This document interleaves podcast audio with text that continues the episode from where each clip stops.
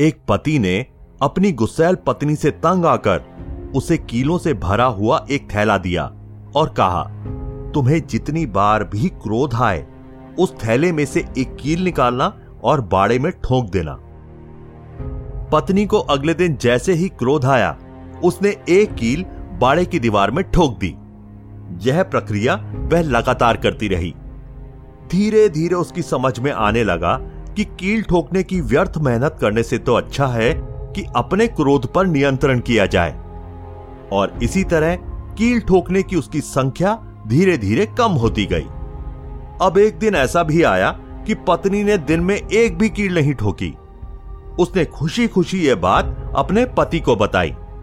वो बहुत प्रसन्न हुए और उसने कहा, अब जिस दिन तुम्हें लगे कि तुम दिन में एक बार भी क्रोधित नहीं हुई ठोकी हुई कील में से एक कील निकाल लेना।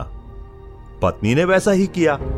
अब एक दिन ऐसा भी आया कि बाड़े में एक भी कील नहीं बची। उसने खुशी खुशी यह बात अपने पति को बताई। पति उस पत्नी को बाड़े में ले गया और कीलों के छेद को दिखाते हुए कहा, क्या तुम ये छेद भर सकती हो? पत्नी ने कहा, नहीं। पति ने उसके कंधे पर हाथ रखते हुए कहा, अब समझी? क्रोध में तुम्हारे द्वारा कहे गए कठोर शब्द दूसरे के दिल में ऐसे ही छेद कर देते हैं, जिनकी भरपाई तुम चाह कर भी भविष्य में कभी नहीं कर सकती। तो आप भी याद रखिए, जब भी आपको क्रोध आए तो सोचिएगा कि कहीं आप भी किसी के दिल में कील तो नहीं ठोकने जा रहे।